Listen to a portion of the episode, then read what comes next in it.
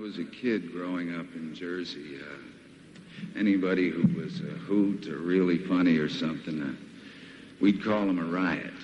Ladies and gents, uh, this guy's a riot in more ways than one. Bob Dylan. I came to the place where the lone pilgrim lay and patiently stood by his tomb, when in a low whisper I heard something say, how sweetly I sleep here alone. This is Pod Dylan, the show that celebrates the work of Bob Dylan, one song at a time, proud member of the Fire and Water Podcast Network. I'm your host, Rob Kelly. And this week, um, we're kind of changing up the format a little bit. We're not talking about one song. We're going to be talking about two songs, neither one of which were written by Bob Dylan. We are going to be covering Broke Down Engine and Lone Pilgrim from the nineteen ninety-three acoustic all-covers record World Gone Wrong. And joining me to talk about this really fantastic album is fellow Bobcat, Michael Walter. Hi, Michael. Hey, thanks for having me. Huge fan. I really appreciate it. Oh, it's great to have you on the show. And I am very, very excited to talk about this record. I think, I should have done some research before I start the show, but I don't sometimes. I think this is the last studio album of Bob Dylan uh, that we have not gotten to on the show. Covered at least one song from every album that I can think of, maybe wow. Dylan, uh, which almost doesn't even count because he didn't actually release that record. Uh, but in terms of, you know, Bob Dylan product, I hate putting those words in those in that order, but nevertheless, in terms of Bob Dylan studio albums, I think this is the last one, which is a shame because, as I said, I love World Gone Wrong, and we will talk about it uh, shortly. But of course, Michael, you're new to the show, so I have to ask you, how did you become a fan of Bob?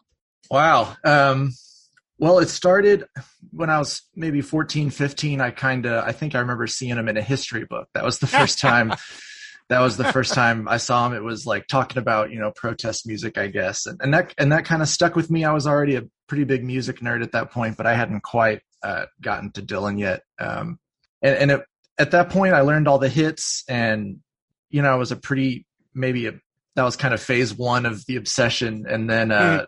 I'd say about by two thousand, two thousand one, I, I kind of got full on obsessed and it was kind of off to the races from there. I think maybe the most fun I've ever had as just a, you know, a music fan was, was the few years, you know, pre Spotify when I was getting super obsessed into his music and you, you know, you'd go to the U C D store or, you know, like a Barnes and Noble or whatever. And just, he had no idea what all these albums were and learning right, about everything. Yeah. And it was yep. so fun. Yeah, I mean, so did you do, uh, I mean, this is, your, so you, you gave us the, the sort of timeline of when this was. Um, so you were able to do internet research if you had wanted to. Did you do any of that? Or as you said, when you were buying the records, did you have no idea what order things came in? Because that's how I did it. I Other than some vague idea, yeah. like I knew that, I knew that like Freewheelin' was older because of the songs on it. But right. like I was like, Highway sixty-one, where where is that in the timeline? I had no idea.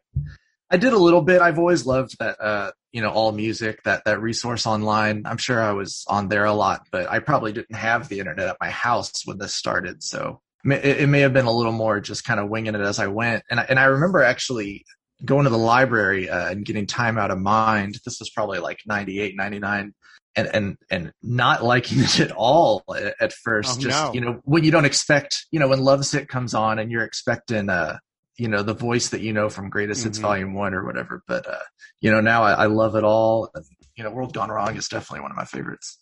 So when did, when did you get to, uh, when did you get to World Gone Wrong? Because, I mean, did you know going in that, that it was going to be a covers record or did you just buy it sort of, you know, I, sight unseen? Yeah, I'm sure it was one of the last ones I got to, but I don't think I knew it was all covers. I just knew that it was from this period that, you know, was supposed, you know, quote unquote, was, was supposed to be kind of a rough period for him. And mm. now looking back, I, man, the early nineties are one of my absolute favorite eras of, of listening to him. And it's, it's kind of funny to think at a time that's, that's how I looked at it. But yeah, probably yeah. at the time I didn't exactly know.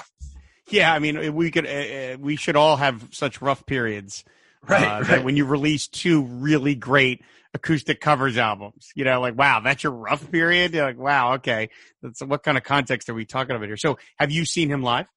I have. I've seen him. I, I was doing the math earlier. I think I'm at nineteen times. So nice. I, think I, I think I got one more. Um, I, I saw him a ton, like from two thousand three to two thousand seven or eight. It was just a ton. He just happened to be touring where I was often. Mm. Um, I kind of racked up a lot around that time and, I saw him, you know, I guess, t- you know, twenty nineteen was the last time I saw him on that tour that, you know, it was as great as everyone says. Um, best time was, I, I, I got to see him three nights in a row. He played Saint Louis, uh, the pageant in Saint Louis. He played it three straight nights, and I took a different person each night. Oh, that's and, marvelous. Yeah, it was fun. And I got to, I was, you know, by, by the second time I knew, I knew kind of the deal that, you know, he was going to be at his keyboard off to the side. So I ended up kind of being front row just because everyone, when I got there was, you know, the the middle was full, but I got to kind of slide in there. So that was okay. Great moment. Now, did you, now I've never done that. I've never seen him uh, three nights in a row. Like the closest, I think I saw him twice in ninety-seven, like about a couple days apart, but seeing yeah. him three nights in a row like that, I mean, obviously a lot of the set list is the same. Did you feel like you gained something from having seen it in that context? Did you notice things you might not have noticed otherwise? Yeah. And you know, this was, I want to say this was uh two thousand five, I think, um, maybe two thousand four, but he was still changing it up enough that I bet I saw, you know, four or five, maybe six different songs mm-hmm. uh, from one set to the next. And yeah, I, I, I loved every second. Um, just even, even if I kind of thought I knew what song was coming up next, you know, if, if you're not watching him, you're watching the band, or you're kind of, you know, sometimes I just kind of take in the joy around me, you know, just all these people singing along to like a Rolling Stone at the end. Mm. It's just, it's always so fun. What was your record for the three guests you brought? Were you oh for three, one for three, two for three? Did they all like it? Everyone liked it. Yeah, I've I've taken a ton of different people. I've taken I've taken my dad to a show. I've taken my mom, uh, fiance. I've taken, you know, friends, friends of friends. I've gone by myself a few. And I I think everyone, you know, I kind of try to warn everyone a little bit, just like, you know, just just to kind of let them know what they're in for, because, you know, there's that kind of stereotypical critique of, uh, you know, his current era and everything. So I just kind of give up, but yeah, everyone's had a good time. That's great. That's, yeah. that's fantastic. That's, yeah. a, that's, you, that really is a lot of uh, concerts in a relatively short period of time. Yeah. You know, I mean, that's a, that's a really good uh, number for uh, just the last, just basically just twenty-first century. Yeah. Point. The first one was oh three. So I've, I've been able to fit quite a few into. Very good. All right. That's fantastic. Time. Yeah. And so, all right. So let's talk about these two songs that we're going to talk about. World Gone Wrong. World Gone Wrong is sort of unique in the Dylan canon in that it is really the, the first record I can think of where he was almost expressly saying, here's more of the same, you know, right. Here's more of what you got last time. And of course, nineteen, last time meant nineteen ninety-two's Good as I've Been to You. And I, we did an episode uh, with, uh, we did two songs uh, from that record. And I love that record. I mean, I think that's a great record. But it's like anything else, things change uh, depending on your context. I remember when that record came out, I thought it was great. You know, I, I really liked the intimate sound of it, uh, even though Bob is probably at his most mumbly uh, on, the, on that record. Uh, sure. I remember I actually went to, uh, in my frequent trips to New York City, I went to uh, the Colony Music Store uh, on, the, I think it's eighth Avenue, and I bought the music books. Because this is pre-internet and I couldn't get the lyrics any other way. Yeah. I, w- I was so determined to learn the lyrics to these songs because uh, some of those songs, he's really, something like that. You know, you're like, what is he saying? So I went and bought the, the song book, even though I don't play music. Uh, I just wanted the words to Good As I've Been to You. Then a year later, he puts out uh, World, almost exactly a year later, um, he puts out World Gone Wrong. And as much as I liked Good As I've Been to You, I think World Gone Wrong is, in some ways, a whole other level. I think side two in particular of World Gone Wrong, which is uh, uh, Delia, Stackley, um, Lone Pilgrim, Jack Rowe, and the Two Soldiers, is one of his finest album sides in his entire career. I think all five of those songs are fantastic, and some of them I think are straight up interpretive masterpieces. Yeah. And so yeah. I just think World Gone Wrong is an absolutely marvelous record. What was your What was your first impression of it when you played it for the first time? I have always liked it a bit more than Good As I've Been to You. And I had wondered if it was kind of whichever one you hear first, you like mm-hmm. more, you know, uh, obviously with you, that wasn't the case, but I had kind of wondered because some people seem so devoted to one, you know, and then you get people who are, are more into the other, but yeah, man, I love uh, between those two albums. I think, you know, probably four or five of the best songs are on World Gone Wrong. I, I absolutely love it. It's, the songs I love on this album, including the two we're about to talk, you know, we're talking about now, are among really my favorite, my favorite Dylan songs, period. And they're my favorite deep cuts. You know, if you're kind of making a mix and you kind of want to throw in something, that these are some of my favorite songs to throw in for people who, you know, maybe they know some of the hits, but they don't, they don't know all the deeper stuff. Oh, absolutely. Yeah. I think the reason I like World Gone Wrong more is that it feels more focused. I feel like that the material, the sources that he is pulling from are more, um, they're, they're more, they're just more cohesive, as opposed to Good As I've Been to You, where I feel like it's kind of all over the place. Right. You know what I mean? He's got on, on Good As I've Been to You, you know, he's got Blackjack Davy, Frankie and Johnny, and then he's got, you know, Tomorrow Night, and then Froggy Went A-Courtin'. Right. Again, I love all that stuff, but yeah. It just feels more scattershot. This one feels, maybe because it's only ten songs as opposed to the, uh, I think it's twelve or thirteen on, on Good As I've Been to You. It just feels, I don't know, just tighter. Like the themes are more rich because they're sort of uh, similar. There's a lot of death on this yeah. record. A lot oh, yeah. of death. A lot. I mean, obviously a lot of heartbreak, but a lot of, a lot of death, a lot of murder, a lot of disease, you know, it's not, and you go by that uh, incredibly grim album cover art that he's got, right. which was, as we know now, photographed when he uh, did the video for Blood in My Eyes, with uh, directed by Dave Stewart. But I mean, it's in that weird uh, top hat thing. And then there's this sort of grim painting behind him. And it's just, yeah. a, you know, and the, the, the topography is very minimal. So it gives this thing. And of course the title itself, World Gone Wrong, uh, suggests kind of a, you know, sort of a dark view, but man, I listen when I got this. I got this on cassette when it came out. That's how old I am. I listened to this thing because I was talking about that it was sides. You know, there's no, there's not even sides anymore. What yeah, are sides? Right. But man, I listened to this thing over and over. And again, I went out and bought the songbook so I could learn the words to these That's songs. Great. So um, let's talk about uh, Broke Down Engine. Uh, this is a Blind Willie McTell song, which of course Bob Dylan very familiar with. Blind Willie McTell yeah. on the website. Uh, he it's lit, it's listed as written by Bob Dylan uh, as an arrangement. I can never, I don't really understand how that works, how he can get a written by credit for an arrangement when he didn't write the words. Like I would think it would say written by Blind Willie McTell and Bob Dylan, or with Bob, you know what I mean? It seems weird yeah. that, that Blind Willie McTell is completely not mentioned. Now, of course, he gives credit to Blind Willie McTell in the liner notes. Incredible um, is, liner notes. These yeah. incredibly crazy sixties-esque liner notes. And we're going to talk about those too, because they're really fun. Okay. Um, yeah. But, but man, I mean, so, so why, why, why Broke Down Engine? Why do you want to talk about that? You know, I've always just absolutely loved this song. I kind of, I've always kind of been obsessed with these songs that seem to kind of hint at what, you know, all the Jack Frost stuff was going to be, you know, was going to become, um, different songs that kind of feel like maybe a little sneak peek of, of Love and Theft in a way. Um, whether it's Broke Down Engine or, you know, even Had a Dream About You, Baby. I've, I, I kind of think sometimes has a little bit of that, a little bit of that to it, but just, man, his arrangement on this, the guitar playing is unreal. Um, I love him rapping on his guitar. You know, I love, I love all that stuff. And, and, you know, when he, when he belts out Lordy Lord, you know, that, yeah. that, that whole thing, that is one of my favorite. Lordy Lord, Lordy Lord, Lord, Lord, Lordy Lord. It goes on and on and on. Yeah, that is one of my favorite, like, little ten second bursts of the man's entire catalog. I just, I, I'm always grinning, you know, when he does that. It would make a great ringtone. Uh, I, I've just, it, it's just, it's just so strong. I gotta write and that I, down. That's a great idea. I gotta write that down. That's right. A yeah. terrific idea. But I mean, the whole album, you know, we've talked about, but this one just has always stood out to me. Um, It's just so raw, and like I said, it just kind of has some Love and Theft to it, I think, kind of a sneak peek of uh, where where he was headed. And I just love picturing him, you know, sitting down.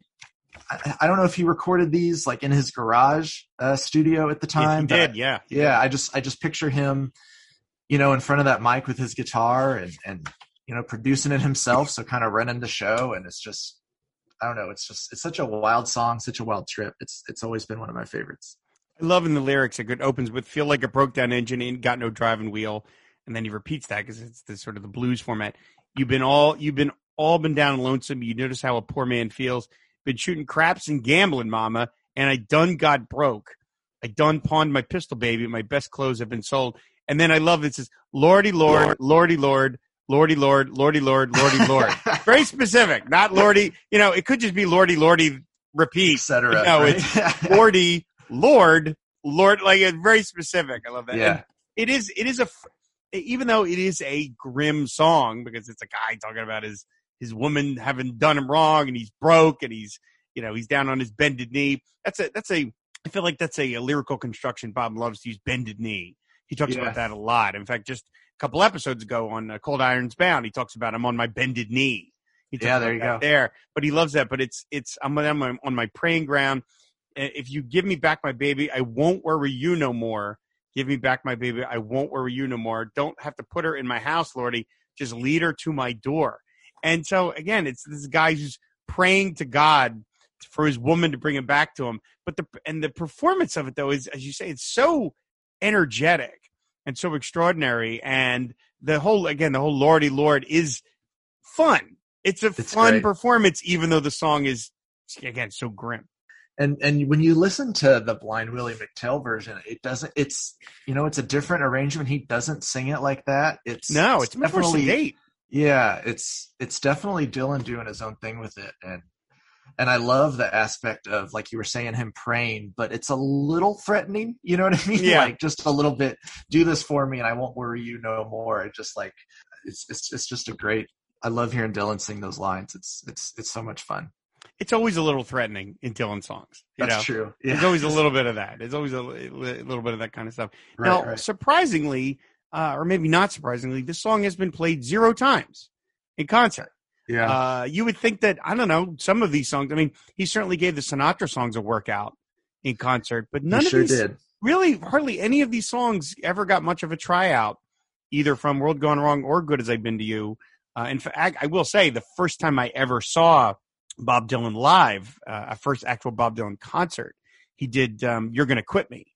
Oh, uh, wow. Yeah, which was rare. And it was like an up-tempo version. And yeah. I remember being so excited. I was like, oh, wow, he's doing one of those, you know, he's doing one of those songs.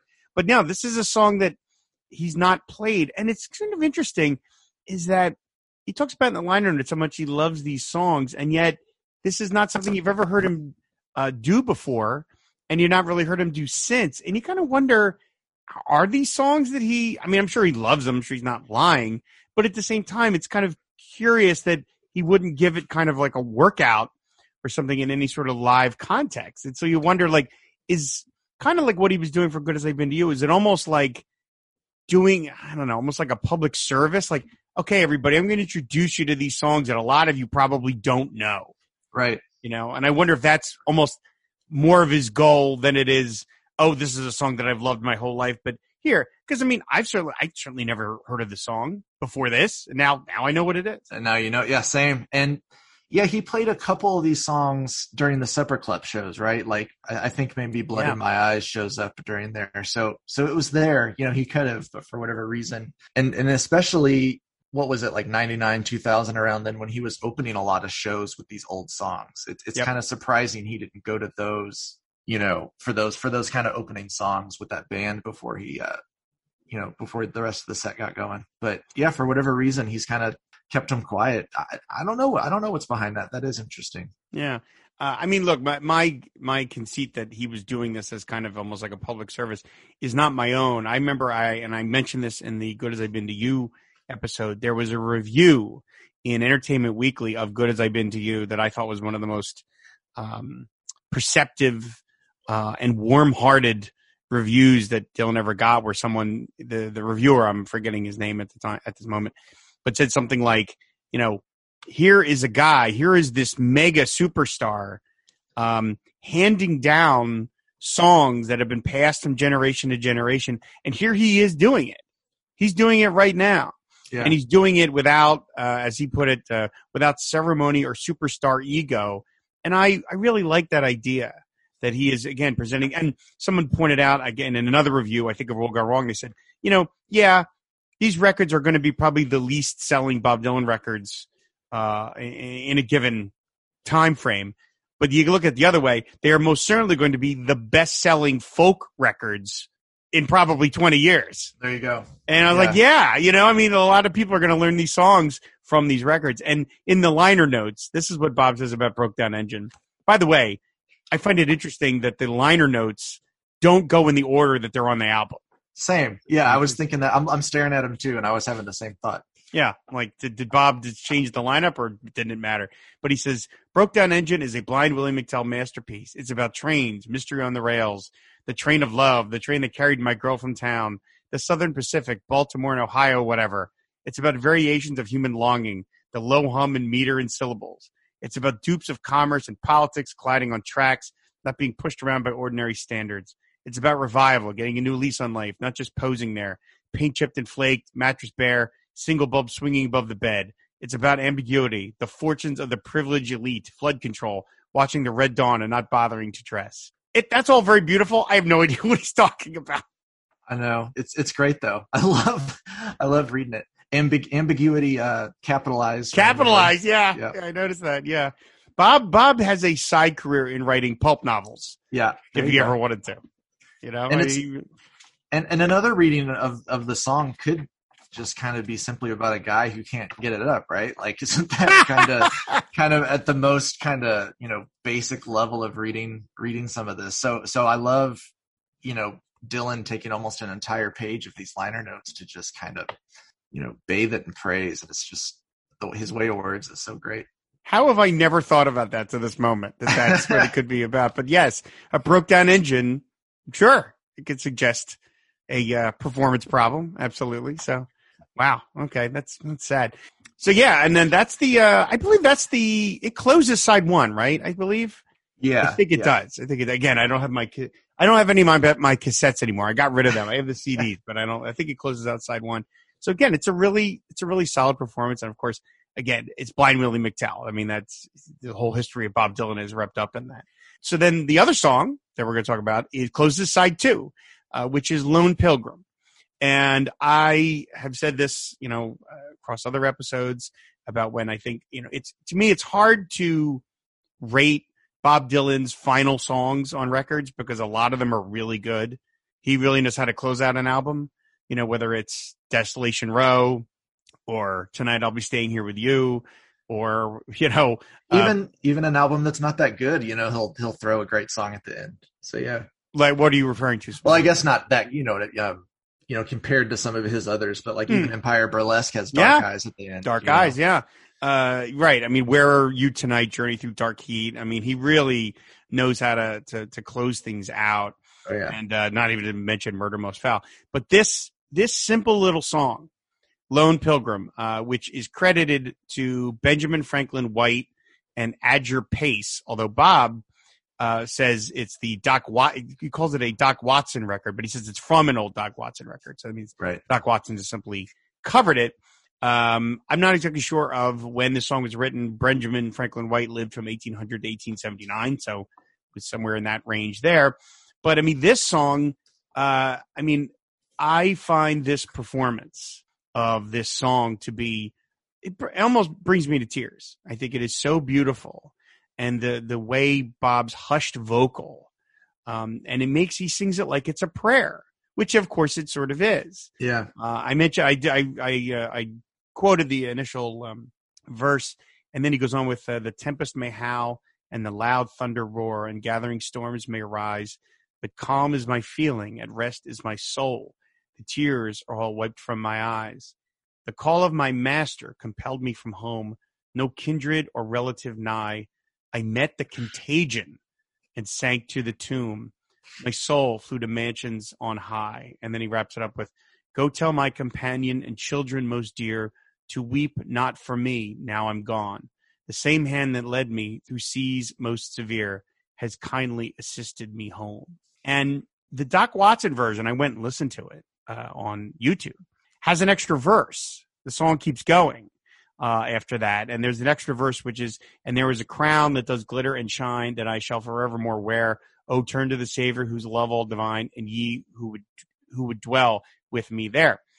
I love the fact that Dylan cut the last verse. Uh, I actually think the song ends perfectly with the way he sings, has kindly assisted me home. It is one of the, even though you got a guy talking about dying of a contagion, which, you know, ahead of the curve there, Bob. Right. uh, uh, I mean, it's it's really one of the most calming songs about death imaginable.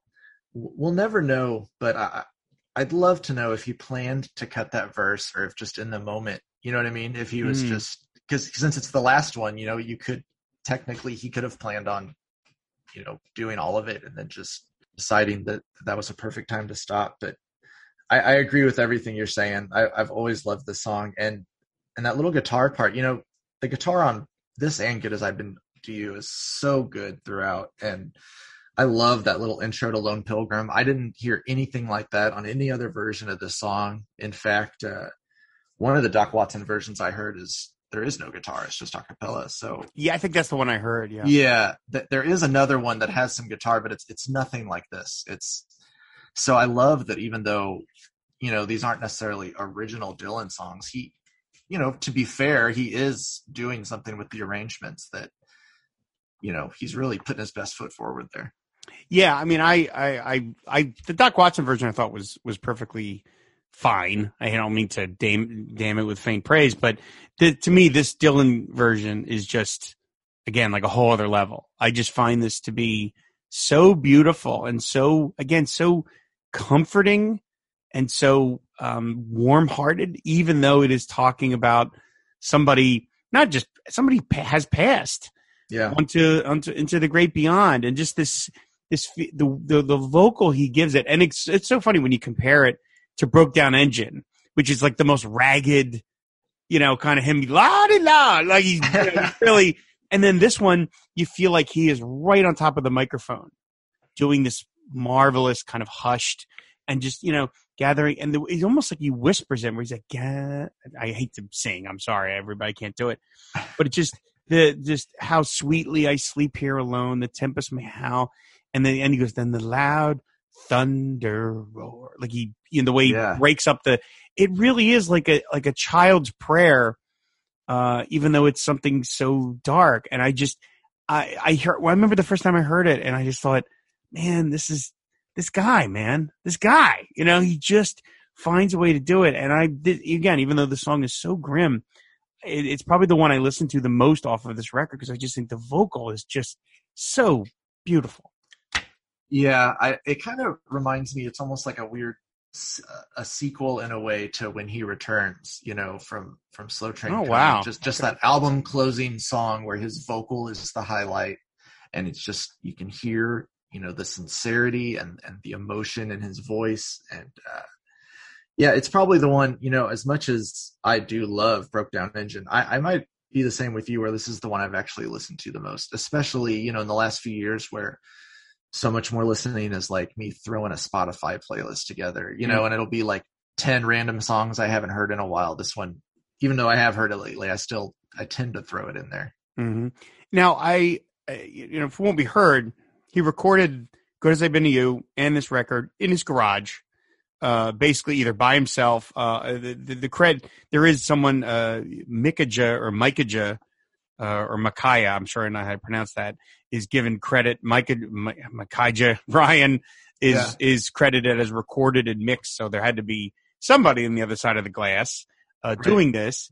But, um, I'm kind of curious that, uh, you know, supposedly he banged these out pretty quickly. You have to assume though, uh, across, twenty-five songs if you count like the twelve or thirteen on the first record and then ten here, and then there of course there were some outtakes from this record that ended up being used in different. There was a three three two twenty blues and um You Belong to Me, which ended up on the uh, Natural Born Killers soundtrack.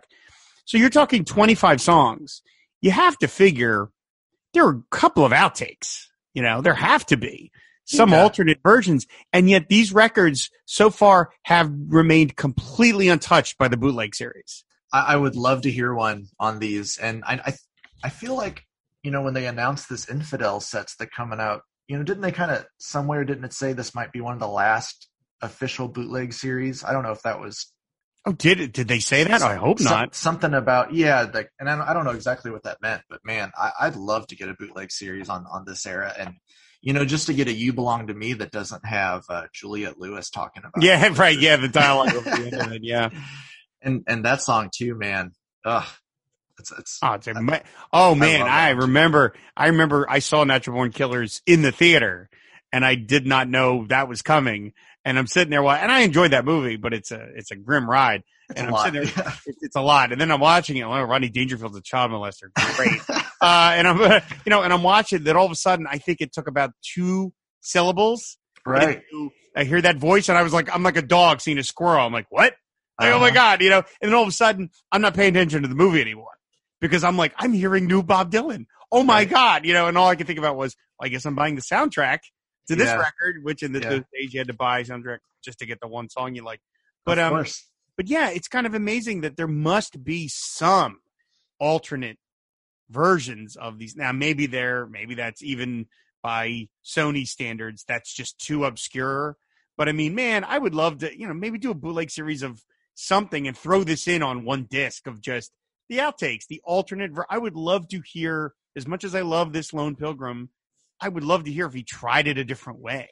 We're, I, I feel like we they could put together, you know, a hell of a bootleg series that, you know, maybe maybe they include a supper a supper club show on there and just kind of mm. cover this kind of early nineties. I don't know what you want to call it, the kind of pre-Time Out of Mind um, era. But, you know, yep. this stuff, um, you got to assume eventually they'll release that entire M T V Unplugged because that's that's one of my favorite bootlegs. That's a great bootleg. It's, yeah, him great doing bootleg. a I Want You on there. That's maybe my favorite version of I Want You. Uh, yeah, there's yeah. great stuff on there. Great, great stuff on there. Yeah, I know. Yeah, they, they haven't really excavated uh, that that era yet. Um, regarding uh, Lone Pilgrim, two couple things I wanted to mention about it.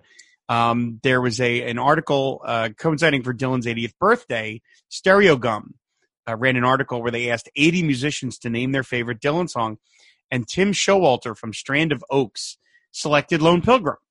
And he said, I must have, a quote, I must have checked out World Gone Wrong from the Goshen Public Library a hundred times. Lone Pilgrim was the last track on the album, and I believe it was the first full song I ever learned on guitar. I still use the structure to this day. It was such a weird and organic way to open the door to musical discovery, but I am so thankful for that. Uh, what a wonderful quote. You know, yeah. what a marvelous quote to, for another musician to hear that and and and take it and, and run with it, especially, again, such a grim, short little song. Now, the liner notes. This features uh, one of, again, you know, this is a guy who's full of great lines, features one of the great Dylan lines of all time in these liner notes for Lone Pilgrim. He says, Lone Pilgrim is from an old Doc Watson record. What attracts me to the song is how the lunacy of trying to fool the self is set aside at some given point. Salvation and the needs of mankind are prominent, and hege- hegemony takes a breathing spell. My soul flew to mansions on high. What's essentially true is virtual reality. Technology to wipe out truth is now available. Not everybody can afford it, but it's available. When the cost comes down, look out. Holy shit. Uh, I mean, you know, I mean, that's, that's as, that's as good as look out, kid. Look it all yeah. had from Subterranean Homesick Blues. Right. I mean, that line, we're living that, we're living that line now. In twenty twenty-one, we are living that line. And here it is buried on the liner notes to an all-acoustic collection of folk songs. Unbelievable. Everyone can afford it now. So it's Everyone can afford it now. Yeah. I, I mean, un- again, I don't know what Bob's talking about. The needs of mankind are prominent and hegemony takes a breathing spell. I don't know. I can admit, I don't know what he's talking about. But all I know is when I die, I hope that I am as at peace as the guy in Lone Pilgrim, because I, yeah, I think the whole, you know, being at peace element, it, it seems to be what he's kind of underscoring there. You know, the fact of the lunacy of trying to fool the self is set aside. That kind of seems like he's saying, you know, accepting your fate, accepting what's happened. Um, I could see that. Sure. And just hearing him. Yeah. These liner notes are just, I, I wish we had more stuff like this from him. It's like, you, you just, it's like, it's kind of like a little preview of the theme time, uh, you know, radio shows. Yeah, here. Yes, it is. And he pokes fun at the Never Ending Tour on here. I mean, it's just, it's such a great document. It's interesting why he felt the need to do this. You know, why he felt the need to whip those out and kind of do a, uh, you know, eleven outline epitaphs kind of thing. Yeah. For World Gone Wrong, when he didn't feel the need to do it for Good as I've Been to You. Good as I've Been to You is one of the most, like, minimalist packages a record could have. I mean, it's like the front picture of him and then, like, a picture on the back, which is like from the eighties. It's yeah. not even a contemporary picture. And then there's like a couple of credits and that's it. I mean, it is like the barest minimum the record company could, could include a record with, at least for this one. Maybe he wanted to sell it a little more, although I can't imagine liner notes would sell copies, because I mean, who cares? You know, I mean, if you if you're someone who cares enough about Bob Dylan liner notes, you're buying the album already. What's the difference? But he did try and promote this record uh, in, in a change up from Good as I've Been to You. He actually did make a video, which we mentioned. He did a video for Blood in My Eyes. I have to say, of all the songs to pick to do a video for, Blood in My Eyes seems like a curious choice. Yeah, I would have never guessed that was the, you know, single or whatever you want to call it before, you know, finding that out. Uh, I think maybe I would have guessed even World Gone Wrong is, you know, maybe would have been a better choice. Or yeah. Blood in My Eyes is like the slowest song. Yeah. Kind of the, you know, and it, so it seems like a curious choice. And the video is interesting. It's black and white and him walking around uh, big Camden town in, in, uh, in, in England. Uh, again, it was shot by, by Dave Stewart, and he did make a T V appearance. He made one of his rare T V appearances, uh, being on The Late Show with David Letterman. Uh, and uh, Letterman holds the record, talks about what went wrong. Now, again, curious choice. Bob decides to sing Forever Young as opposed to something from World Gone Wrong. Yeah, that is bizarre. I'm I'm really sort of flummoxed by that. I ended up uh, in around that time. I I got a um, I went to the Letterman show a lot. I got tickets for it. I kept sending in tickets, and I would get it. Oh, wow. And I managed to go to see Letterman. I think I missed Dylan's appearance by like a week. Uh, and I, it was after it was, it was after it already happened. Yeah. And I was so frustrated because like, oh man, if I had gotten it a week, you know, a week earlier. And so, and I could remember waiting in line, uh, for, you had to wait a really long time. It was uh, first come first serve in terms of the seats. And I remembered walking by one of his assistants that I remembered I'd seen on the show.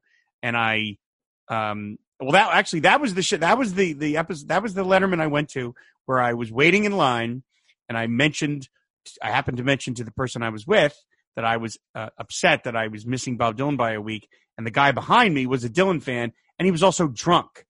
And uh, he decided to uh, try and stump me by singing Dylan songs to me and, and daring me to guess which song he was singing, as if okay. I was somehow not enough of a fan. And right. I, I tried not to humor him too much, but he was right behind me and he was drunk. So, uh, yeah, there was that.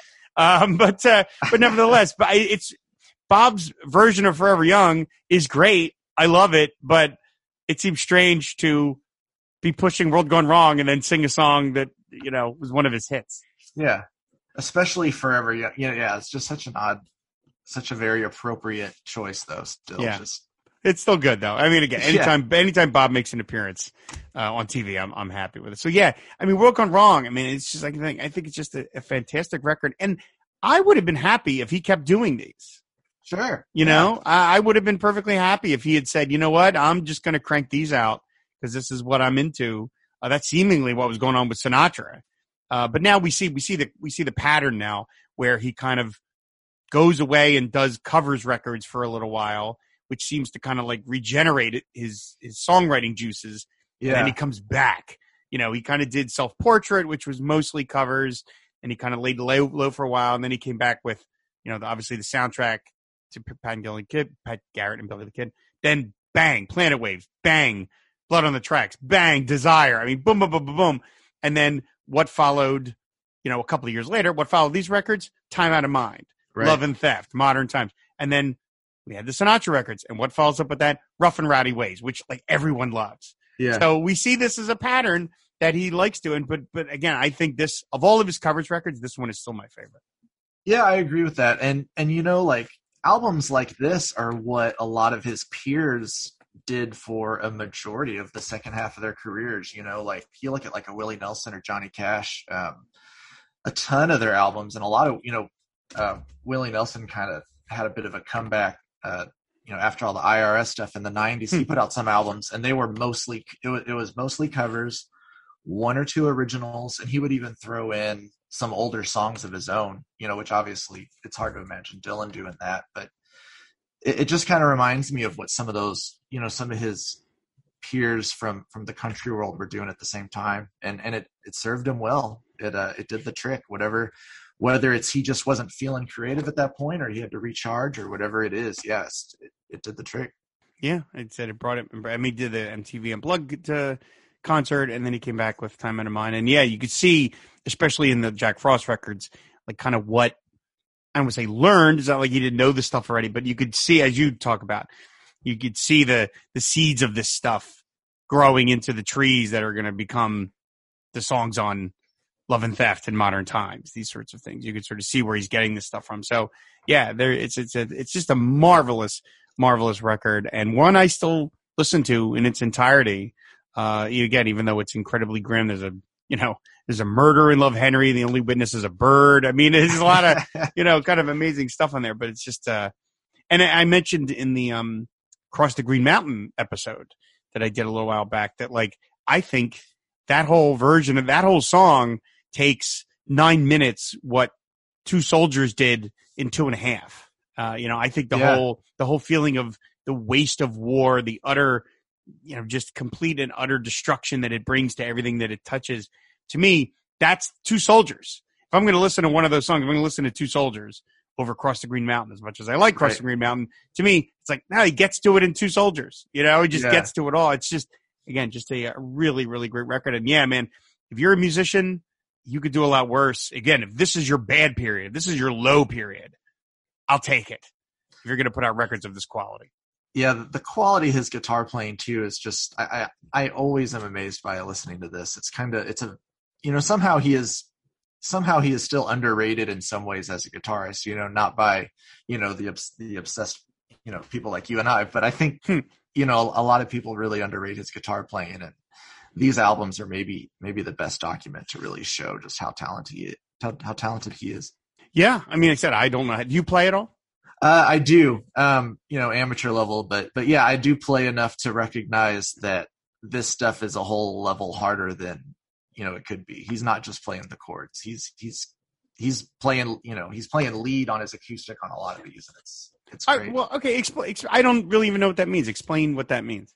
Well, I guess, you know, he could just be playing the chords where he just lets each chord ring out, you know, mm-hmm. kind of plays almost backing himself up on guitar, but on a lot of these songs, he's playing, you know, he's playing like a lead part, almost like he's, you know, he's Chuck Berry going in on there and kind of, hmm.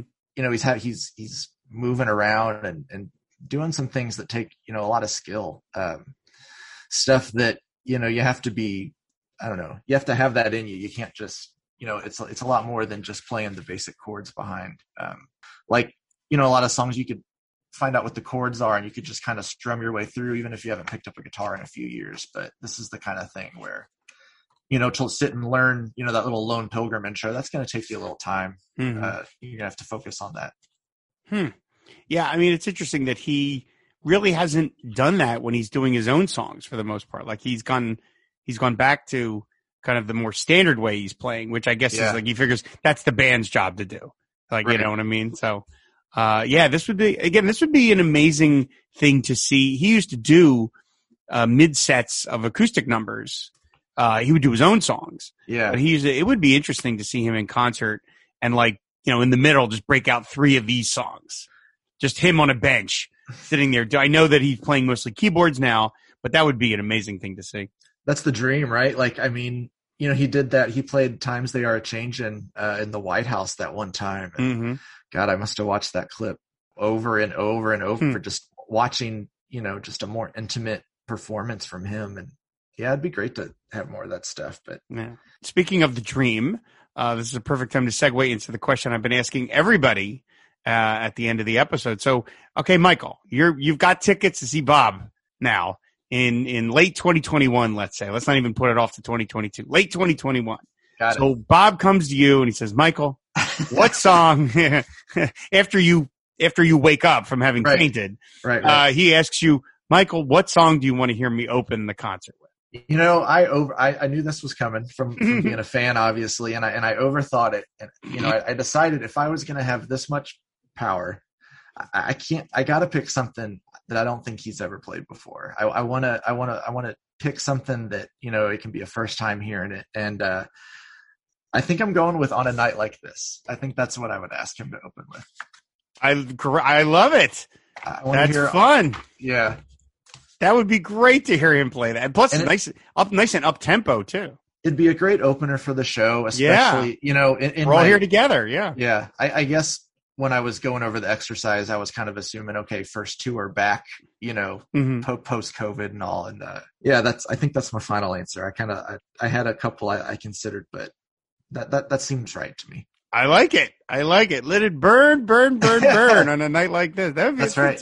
That'd be that's terrific. Right. That'd be a yeah. terrific opener. That's, that's marvelous. So, well, uh, I mean, Michael, thank you so much for doing this. I really appreciate that. Uh, especially you wanted to talk about World Gone Wrong, because again, it's a record. I can't believe we never got to it in one hundred sixty-eight previous episodes. Yeah. We haven't gotten to it. I've been waiting for the longest time, and uh, I'm just so happy to talk about that. I'll talk about more songs from this record. I think it's just it's just terrific. So thank you so much for, for coming on. I really appreciate oh, it. Well, thank you for having me. Like I said, I'm a big fan, and uh, it's it's an honor to to chat with you. And I and I love this album like you do. So it's kind of it's nice to gush over it with somebody. Ab- absolutely. So why don't you tell people where they can find you out on the internet? Yeah, sure. Uh, I am on Twitter. I don't use it much. I usually may not use it uh, to lurk, but uh, it's at Mike the Walter uh, if you want to hit me up on there. And uh, I actually have a blog that I kind of wanted to promote.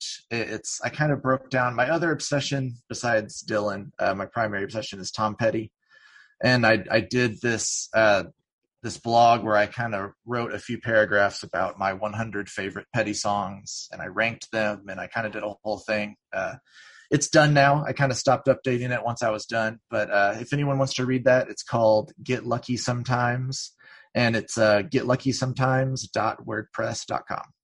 Very cool. Check, check it out, everybody. Let me, yeah. I, let me ask you about Tom Petty. Like, have you been...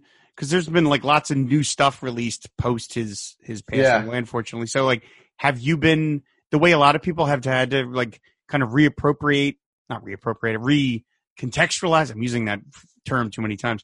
Bob's work from the Bootleg series has. Have you been discovering things from these Petty releases that are kind of making you look at his work in a different way? Yeah, it, it's been nice. Um, I think they've about hit that Wildflowers material as much as they can. They've uh. That they were, they really, you know, they've released a ton of outtakes and stuff, and it's all been great. I've loved it all. Um, Pe- Petty passing away hit me unlike any other, you know, celebrity musician, whatever you want to call it.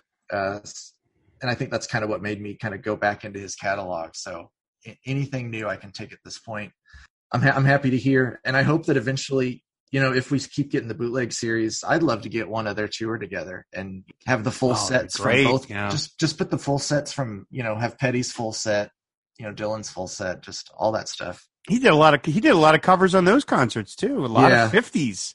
Did a lot of great fifties covers on those concerts. Yeah, that would. Oh my God, that would be. I, I mean, whatever are we not gonna want? You know, right, I mean, the, the Bob fans are like that. You know, we're like, give me the Down on the Groove outtakes. We'll take anything. I'll take it. Yeah, we'll take it. We'll take it. So right, right. Well, that's that's marvelous. So again, so thank you so much for coming on. I really appreciate it. So, of course, uh, everybody want to find back episodes of the show, go to our website, fire and water podcast dot com. You can subscribe to the show on the various podcatchers of your choice. And if you want to support Fire and Water Podcast Network, of which Pod Dylan is a part, go to patreon dot com slash F W podcast. So big thanks to Robert Ward, Steve Cronin, Max Hutzel, Sebastian Krogh, George Doherty, and Joaquin Meckel for their support of Pod Dylan. I very much appreciate it. So that's going to do it. Thanks, everybody, listening, and we will see you later. Bye. Well, we're all uh, terribly excited. Our next guest has uh, been in New York doing some very special concerts for the last couple of nights, and we're very thrilled that he could uh, join us in the theater this evening. Uh, this is his newest C D. I'm holding a copy of it here called World Gone Wrong. Ladies and gentlemen, here he is, the legendary Bob Dylan. Bob!